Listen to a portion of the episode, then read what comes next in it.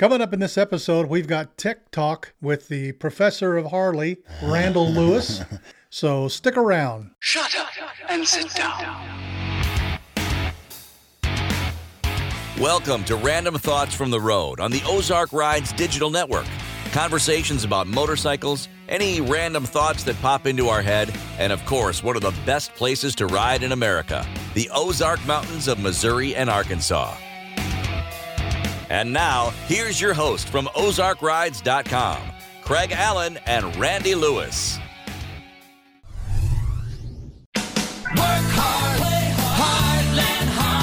Harlan Honda Power Sports and Marine is your go-to place for everything Honda. We have Honda street bikes, dirt bikes, and scooters. We have Honda ATVs and side-by-sides. We have 5 highly competent red level certified technicians for all your Honda service needs. We even have Honda power equipment and Honda Marine products. Established in 1996, and we are still locally owned and operated. Check out Harlan Honda Power Sports and Marine, exit 72 in Springdale. For your safety, read the owner's manual, wear a helmet, eye protection, always wear your seatbelt, and keep side nets, doors closed. ATVs and side-by-sides with drivers 16 years and older. There he goes, finally off to work. You know, it's been 6 months since his accident. He just got his new bike, was going to take it for a spin around the block. Some idiot looking at his phone ran a stoplight and plowed right into him. Steve was hurt pretty bad. Thank goodness he was wearing a helmet, and thank goodness for Schmidt Law Firm. Motorcycle accidents happen. Schmidt Law Firm will prove negligence and help you get full recovery. Find them online at KansasCityLawyers.com. Put Schmidt Law Firm on your side of the table, because motorcycle accidents do happen. There's no better way to top off your ride through Pulaski County, Missouri, than to spend some time floating peacefully downstream and dipping your toes in the cool currents of their pristine waterways. Whether you float by kayak, canoe, or raft, float trips are the heart of the Ozarks.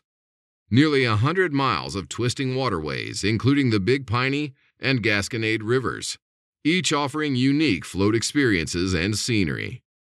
Rubidoux Spring, with its pristine waters, providing the perfect natural swimming hole, plus a labyrinth of submarine caves and caverns. Local outfitters ready to make your trip effortless with gear such as life jackets and vessels, including inner tubes, paddle boards, kayaks, and canoes. Numerous hotels, campgrounds, and RV parks are ready to host your group.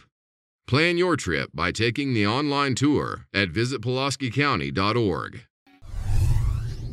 Welcome back to another episode of Random Thoughts from the Road. With me, as always, is Monsignor and Professor Randy Lewis from Little Old Bike Works in Urbana, Missouri. How are you, sir? Good. What's up, Double D's? Oh, they're down to a C cup. Ooh. Dropping weight. Yeah. You're a hateful soul. Yes, I am. You come in, you take a swig of whiskey, you got a beer in your hand, and all of a sudden you'll feel carte blanche, start busting my balls. Shit-talking USA right here. That's what you look forward to. Yep. So did anything interesting happen to you this week? Yeah, homeboy. Actually, the past couple weeks have been a little bit interesting and exciting for me and nonetheless. So through the powers of whatever, I actually have brothers and a sister, unbeknownst to everybody. Frankly, that's a little frightening. It is that there's more people out there similar to me. You have a brother that's an actual doctor, don't you? He's not a doctor. He is a physician's assistant. Close. Yeah, close enough. Very, very close, yeah. Yeah, who's also in the military. And his wife was in the National Guard for a while as well. My oldest brother was in the Navy for a long time. Both my grandparents were in the Navy. So we come from a long line of losers and military people. So anyway, 3 or 4 weeks ago, I guess, I think it was around Thanksgiving, my little brother, who's younger than me by, I don't know how many years, 2-3 years, something like that, come to me and he's like, look, I fucking hate my job. The guy I work for is a douche. You know, I'm run ragged. I'm all the time on the roads. He used to splice copper and fiber optics. So he's like, you know, I get paid decent for where we're at, but the shit that I have to deal with is ridiculous. And years ago, when I was starting my shop and my business and it was starting to pick up even more, I offered him a job. And he's like, man, I make too good of money, blah, blah, blah, blah, blah. So he approaches me and he says, look, I want to quit and I'd be looking for a different job. Is the offer still there? And I'm like, well, fuck, you know, it's a hard time of year. What you need to get paid is way over what you're worth. Going to be harder for me in the shop financially to pay you what you need to be paid to live and be supported. And so we come to terms and come to agreement. And I hired my brother, which is cool because then you have that older brother. I've knocked him down so much over the years of just being brothers that now there's a little bit of a fear factor as well. That's something I never understood. Now, I'm the youngest. Yes, I have two older brothers. So you got your ass kicked all the time. No. Those two fought like dogs, just out on the front lawn. I mean, yeah. Fist swinging. Yeah. And my dad was the kind of guy that would say, you know, no show here. Yeah. Let them work it out. No weapons, but get down. But none of them ever attempted to touch me. Because you were the baby. They protected me. Anybody that whooped on me when I was a little kid. Oh, yeah. I bet your ass they're catching one. Oh, they went to town on them. So my brothers and I mean, we all have our differences. Yeah, we have our differences. So I hired my little brother, and he's a mechanical person. He really is. Like, it's some people are just built that way, and some people aren't. Yeah. Yeah. So a little backstory on him is he also is big into dirt cars, race cars. Mm-hmm. He's crew chief for a couple of people, and really, really did well. Like, that's been his thing. Like, he loves dirt track racing for whatever reason. Anyway, so he's a mechanical person. Hire him in the shop, and I told him when I hired him, I was like, look, you're going to work here, and in the first couple of weeks, you're going to get this bug that you want a motorcycle. You know, like it, but understand that that's going to happen. Like, you're going to want a motorcycle. It's just how it is here. No shit. 2 weeks later, he starts, hey, what do you think about this bike? What do you think about this bike? I've got some for sale, and he's picked out the ones that, that he wants. And if I knew how to ride a motorcycle, I'd buy this bike right now. Bullshit like that. So anyway, week 3 comes along, and every morning that week, he's showing me new bikes. What do you think about this? What do you think about this? What do you think about this? I'm like, yeah, that's all great. Found it in his mind. He can't have anything but a Harley. I'm like, all right, you know, he's got a little bit of bones here. He can get this shit figured out. Most people want to start with like... This is normally where I would insert a smart-ass remark, but I'll leave it alone. Yeah, most people want to be like, hey, I need to buy me like a little Kawasaki or Honda to learn on, and then I might get one. And I told him, I said, that'll be great. I said, you could definitely do that. They're cheap. They're inexpensive. You can beat them up. You'll never regain your investment back out of it. You will outgrow it 6 months to a year, and then you're going to probably want a Harley because I'm not buying anything other than a Harley unless it's vintage, shit like that. Anyway, and I said, you're going to want one, so just find you a Harley to start with, and you'll always be happy. Oh, a happy day. Oh, happy day. Oh, happy day. Oh, happy day. So I've got this old shovel head that's been in my shop for a long time. It's one of my personal bikes. It's one I bought that was going to be, when I sold all my new stuff, was going to be my main ride. But through being busy, I just didn't do shit with it very much. So it's around a little after Thanksgiving time, and he sees it over there, and he's like, well, you know, what's a skinny on this bike? And I'm like, oh, it's one of mine, blah, blah, blah. Maybe once we slow down, we'll try to get it running, and maybe you can learn to ride it. And you could just ride one of my bikes until you really learn and have the money to buy your own. So then the next week, it was a Saturday. I think it was, I don't know. We had a couple hours in the very end of the day on a Saturday that I was like, you know, I'm fucking cooked. You know, we've had a hard week. Let's do something fun for a second. So blow off some steam. Yeah, yeah. So I drug it out, put it on a lift, or it was on a lift, actually, just shit stacked around it. So we moved it all out. And I went through it, drained the gas out of it, put new fresh fuel into it, you know, triple check the timing, clean the carburetor up on it. And I already put a handful of dollar bills into this bike, doing little changes that I wanted to do to it. And that some bitch fired right up. And he just lost. You could see it click in his mind. His eyes lit up and he's like, whoa, that's cool. So I give him the little history lesson as I always do. I'm an over-explainer. Anyway, we get it running. See, nobody would guess that about you. No, no. Back it off the lift, and I go run it up and down the street. Fucking brakes don't work very well on it. You know, I got to bleed the brake system and go through the brakes. They don't work very well for shit. So I'm blasting it up and down the highway, and he's hooked. So it tripped his ass out, and I was like, all right, man, your turn. And he instantly asshole puckered. Oh, no. I'm like, I don't give a fuck. So he really doesn't know how to ride or? Never ridden a motorcycle in his life. Never even, not as a kid? No, No mini bikes? Kid, nothing. We had a dirt bike growing up, and my two older brothers and me just abused the shit out of it. And there's a story with him and that dirt bike that I won't get into right now. So he's ridden a dirt bike maybe once or twice in his life, and he's 30-something years old. So he's like, all right, your turn, man. It's 1 down, 4 up. Actually, 1 down, 3 up, because it's an old 4-speed bike.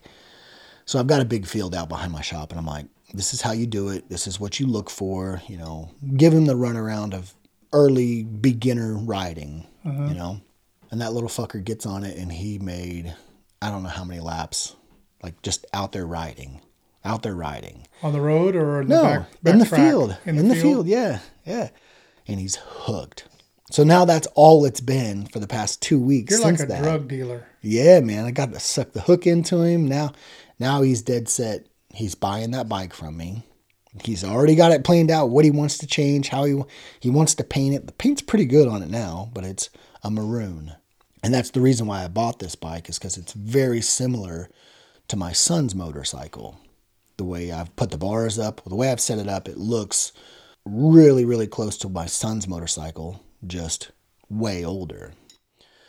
So anyway, he wants to buy it. So that's the kind of feel-good thing, like how Harleys will infect you and how you have to have one. And how. So now you have slave labor in order to pay for that bike. No, he's getting his weekly check, and he's just going to pay me for it. Oh, now, okay. Granted, it's a net retail lower than what it's necessarily worth. Well, his family. Yeah. And it's his first bike, and it's his first Harley, and it's just cool. So now he's getting the bug of how cool it is, and how cool it is to have an old Harley, and how freaking sick it's going to be. So he's dead set on getting it, fixing a couple little things, and making it where it is. So this summer, he could be riding it back and forth to work every day. Oh, it's just sick. It is. And I build my daughter's bike right now, and it's progressing. And now his mind's turning like mine is. Is she on your ass about let's get it done? No, hell no, she's not. She's interested, but she's like, I don't know anything about it. I don't know anything about what it's supposed to look like or how it's supposed to be, that she's lost putting the input in, and it pissed me off. In fact, I think it was Saturday. Maybe it was Friday. I can't remember.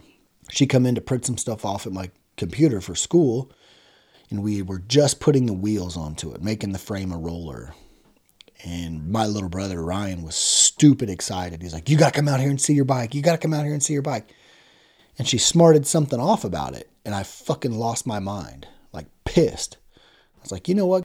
I'm putting all this money and effort and energy into it. The least you can do is be appreciative. I don't want to hear your smart ass comments about it. And I ended up making her cry. Shitty dad moment. Nah, I mean, I raised a daughter. Teenage daughters are unstable. And she's 15 right now. Yeah, so you very can unstable. So, but then she got really excited, and then she's kind of been a little bit more outwardly interested in it, and telling me how excited she is, and how cool it is, and how appreciative she is. When do you think it'll be completed? I've probably got a couple months left, maybe. Yeah. As I go, I'm trying to find right colors for powder coating and coatings and stuff. So right now I still got to pinstripe the tank and clear coat the tank, but... Do you have everything to put together? No, not entirely. I still need to... We've kind of been back and forth, or I've been back and forth rather, on doing it very kind of modern and easy with like control housings and all the switches, or making it stupid chopper-like and internal throttle, no control housings, and then the buttons on it. Like aesthetically, it needs to be a certain way for me, but still user-friendly for her, a new rider. Electric or kickstart? It's electric start. Typically, I won't run turn signals or anything, but we're putting turn signals on it. We're putting a horn on it. She will be the only kid in school pulling up on a Harley. Yeah, she will. On a motorcycle, period. On a motorcycle, period. On a Harley, for sure. On a custom Harley, absolutely. There was one girl, you know the family very well, one percenter. She rode a Sportster to school, but it was a stock Sportster.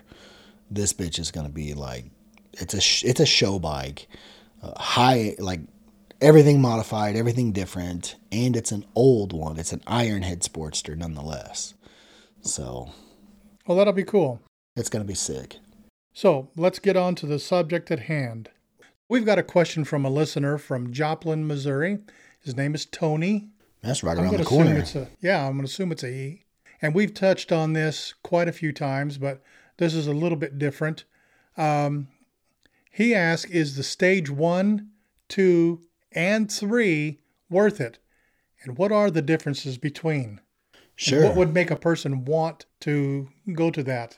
Yeah. So we talk about the Harley world, stage 1, stage 2, stage 3. Stage 1 is air intake, high flow mufflers, and a tune. If it's a fuel injected vehicle, if it's a carbureted vehicle, it's just adding jet sizes to make sure that the bike is running air fuel mixture appropriately. Stage 2 would then be air intake, high flow mufflers, tune, and camshafts. Nice set of cams. The more you can breathe in, the more you can breathe out, the more power you're going to end up making. Is that going to give you a little bit better potato? Depending on your cam choice, yeah. So fuel injected bikes don't get that old potato sound very much. They yield a little bit higher idle RPM. So carb bikes usually idle somewhere around 800-900 RPMs. Fuel injected bikes usually idle somewhere around 1,000 to 1,100 if it's a little bit fast. So that little bit of RPM difference takes that potato away. Now there's little tricks that you can do to try to get some of that back, but none of them are that great. Then you talk about stage 3, which would then be all of that as well as a big bore kit. So big bore, usually you go from an 88 to a 95 or a 96 inch. Now there's other aftermarket companies out there that'll bump you up to at the most 100 inch on a non-stroked motor. Now you can stroke the motor, which is changing the stroke of the piston, which while doing that, you end up having to do machining on your cases to allow for the piston to come down a little bit further. That's a whole nother deal. Then you go from there to a stage 4 system, which would be all of that with a lot of head work. Stage 5 would be all of that, the head work, bigger injectors, bigger throttle body, just everything being done. So that's kind of the way it sets it up. Everybody that I know, most everybody, as soon as they buy a Harley, the first thing they want to do is make it louder. Now with fuel injected bikes, if you do just mufflers, you don't have to retune. You're well within range. Just throw a set of high flow mufflers on there that give you a better sound. For the majority of people, that's all they really want, the more sound. Now, it doesn't really give you a net increase of power and torque. It's very minimal at best. And then if you really want to do the job right or do it well, you throw a high-flow air intake on there with a set of high-flow mufflers or high-flow head pipe and mufflers. So with Harleys, there's the difference between just throwing mufflers on it and then throwing head pipes on it and mufflers. So the head pipes are what actually comes out of the cylinder head and runs back to your mufflers. On touring bikes through the 90s and early 2000s, they had a split rear head pipe. It came right out of the head. One pipe went over to the left side of the bike. And then they also had a pipe that went down to the right side, which is your front cylinder. So I think they called it like an H pipe back in the day or something like that.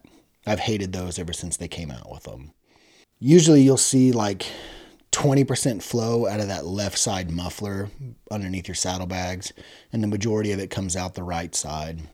It's a good way to balance the cylinders and get rid of some of that fighting reverberance between each cylinder puffing its own exhaust out. It kind of balances the exhaust purge. So it's nice as far as that goes, but they're hard as shit to take off. They're cumbersome. They're just kind of stupid. So, well, if you put on, say, just a stage 1, mm-hmm. as the rider who's not a techie guy, is he going to really notice a difference? Yeah, a small difference. That it performs? Yeah, you will see a little bit of a difference. Most people are just like, they spent the kind of money that it takes to do anything with a Harley, and they're like, oh yeah, this thing's it's a rocket ship now, you know? They're full of shit. Yeah, not so. Yeah, it's adequate. It's good. Minor. It runs well. It sounds good. Usually people equate sound with power. But truth be told, if all you are is just the average rider, yeah. Just cruising around, mm-hmm. is it worth doing a stage kit? In my opinion, it's always worth it because it's only going to be better. It's got to be better than what it was. It might be a minute bit better, but it's better nonetheless. And the way I quantify... Better is always better. Yeah. The way I quantify worth is it worth it to you? If it's worth it to you to have a badass sounding bike and have a little bit of extra and you don't care about the cost, hell yeah, it's worth it. So it's all semantics. It's to the individual. Yeah, it really is. Now, I will say this. You throw a set of high-flow head pipes on there, good mufflers, a good tune, and a high-flow air intake, you're going to see lower EGTs, which is going to result in lower engine temperatures as well, a little crisper throttle response, a little bit more top-end response, and a little bit more top-end pulling power, and you're going to have a nice sound. Nobody likes pulling up on a Harley to a big event or where there's people around and that bitch sounds stock. Like, everybody hates that. I hate it. You know, it's just the way that it is. And it goes back to, you're on a Harley. Harleys have a certain sound. That's what you're paying for. You're paying for that sound, and you're paying for that credibility of it seeming more than what it is. Now, what is going to be the net effect of between stage one and stage two with regards to performance? So with a stage one, you're going to yield somewhere around an 8 to a 12% increase. With a stage two, depending on your cam choice, you're going to yield somewhere around a 15% increase. And then the stage 15 to 20 relatively. Stage three, you're going to yield somewhere around a 20 to 25% increase. You know, stage four with good head work as well. I was just going to ask, is there something beyond three? Yeah. Not being a mechanic myself. Yeah, there's basically up to a stage five with more of the newer bikes. But if you went from, say, a stock bike to a stage five, in today's world, so say like the new M8s, an M8 114, stock, you're going to yield somewhere around 118 relatively foot-pounds of torque. On a stage five, you're going to see 130s. Maybe 140s with a really good tuner. That's a significant increase. That is a big increase. You're talking about 25 to 30 foot-pounds of torque and horsepower. That is something that you definitely feel, and you feel it all through the RPM range.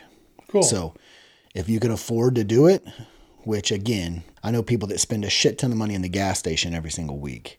If you saved what they spent in the gas station in a month or 2 months' time, your mileage, obviously.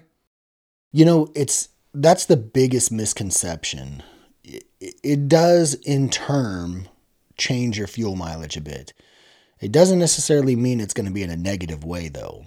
The more power that you can make, the easier the engine's going to get to speed and maintain speed without having to be, you know, with making 130 foot-pounds of torque and 130 horsepower. Say before on your stock bike, you were riding it, say 70 miles an hour at 45% throttle. Basically, it's done on percentage. So half throttle, you know, 3/8 to half throttle. So say you're on half throttle, maintaining 70 miles an hour. With all the extra power, you might be able to cut that back to quarter throttle and be able to maintain that same speed. So you see at quarter throttle, it kind of balances it out. Now, there ain't a freaking person out there that does that and then is easy on the throttle. They do it for a freaking reason. Point? Yeah, they do it for a reason. So that's typically why you see the biggest drop in fuel mileage, just because you're out there ripping that son of a bitch. More power, and they're going to use it.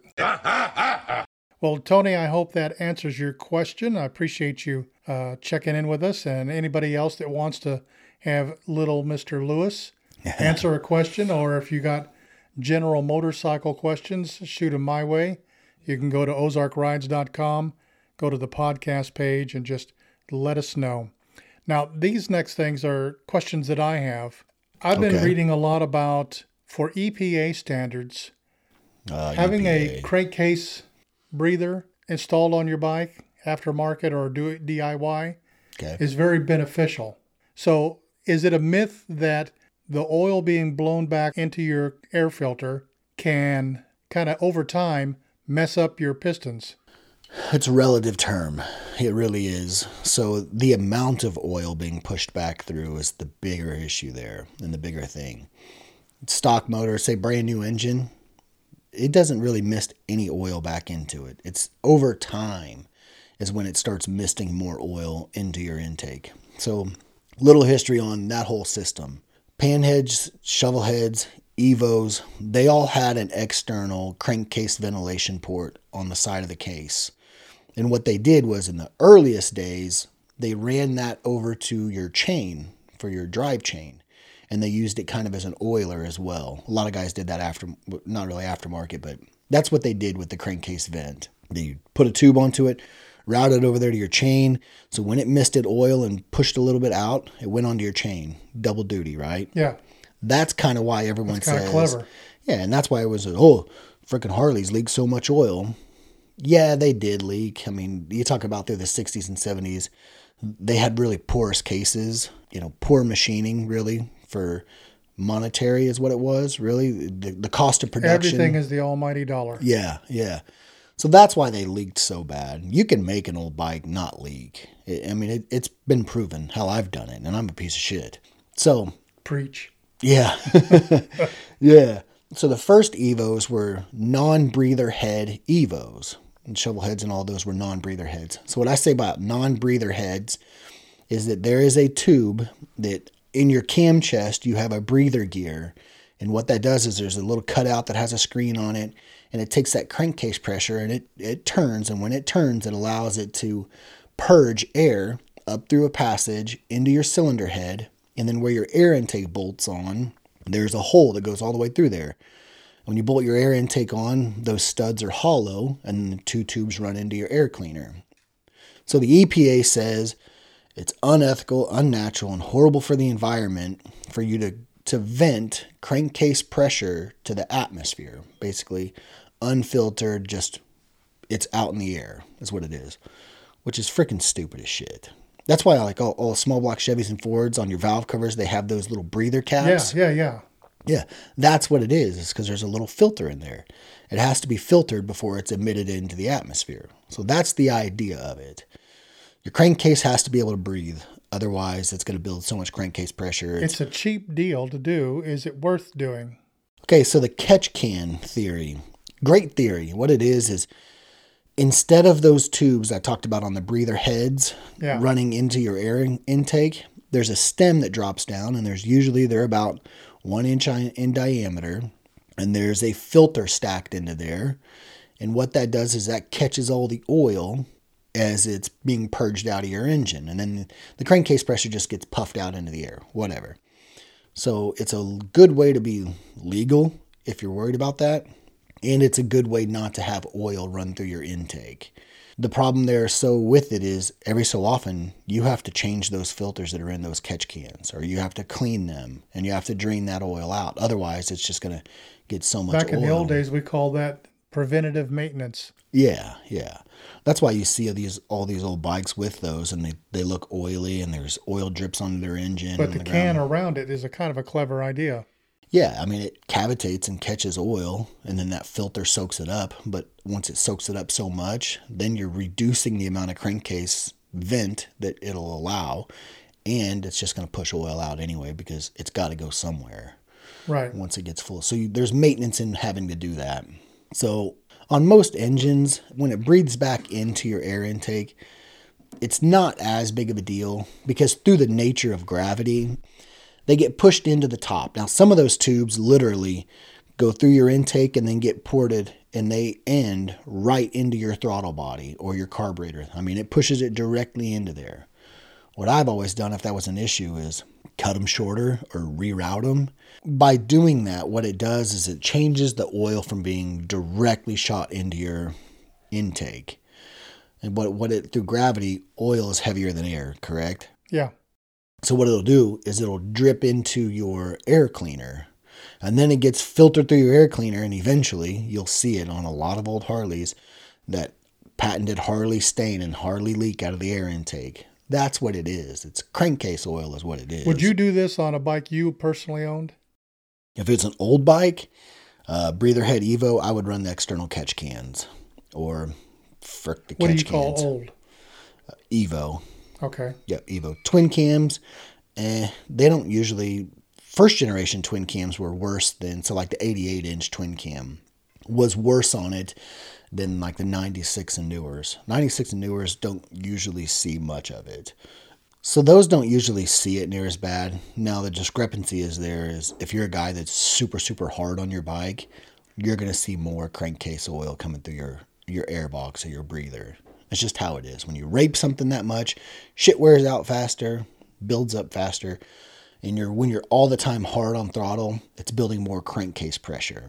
So with more crankcase pressure, everything's turning a little bit faster.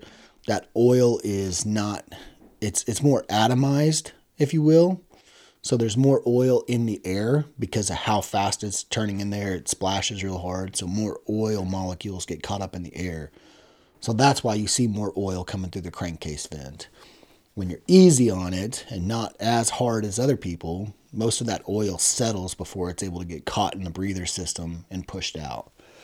Now with the twin cams inside the heads, there is a breather section in the head that has a little, not really gauze, it's a filtering material that's over the top of what's called an umbrella valve. So the umbrella valve is a little plastic piece that gets popped into your rocker box plates. And what it does is it seals, it's kind of like a one-way valve. So it seals, but when it gets a pulse, it opens up and lets pressure come out. So it's kind of like in the old EMS days, a flailing chest wound. Mm-hmm. You always put a piece of cellophane over it and leave corner open. We used to call those a sucking chest wound. Yeah, exactly. So what it's doing is effectively when the pulse comes up, it pushes this little umbrella valve up, air comes out, and then directly over the top of that is your filter. Okay. It catches the oil. The air still gets to get pushed through it, and then it runs out your breather system. So as the bike gets older and those saturate with oil, it's a maintenance thing that you need to do. Change that filter out in the umbrella valve, and then you're good for a long time again. So most of the time, it's just about maintenance. That's a harder maintenance because the rocker box top has to come off, and the plate has to come off on early twin cams to change that. Later twin cams, 96, 103, whatever. Top rocker box can come off. Then there's a center section that has 2 3/8 bolts in it. You pull that out, and you change your breather valve and your breather filter. Put it back on, reassemble, you're good. Did you got chew in your mouth, or did your wife sock you in the mouth? No. I've got Copenhagen in my stream, Jack Daniels, and I'm sipping on Miller Lite. Well, sipping, but whatever. It's a good day for you.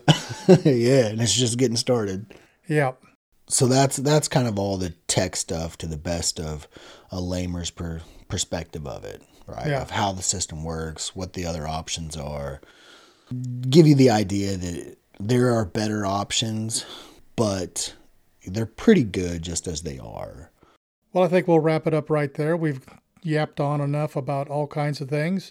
If you have a question, as I said, go to OzarkRides.com, go to the podcast page, and you can fill out the questionnaire and let us know what's on your mind.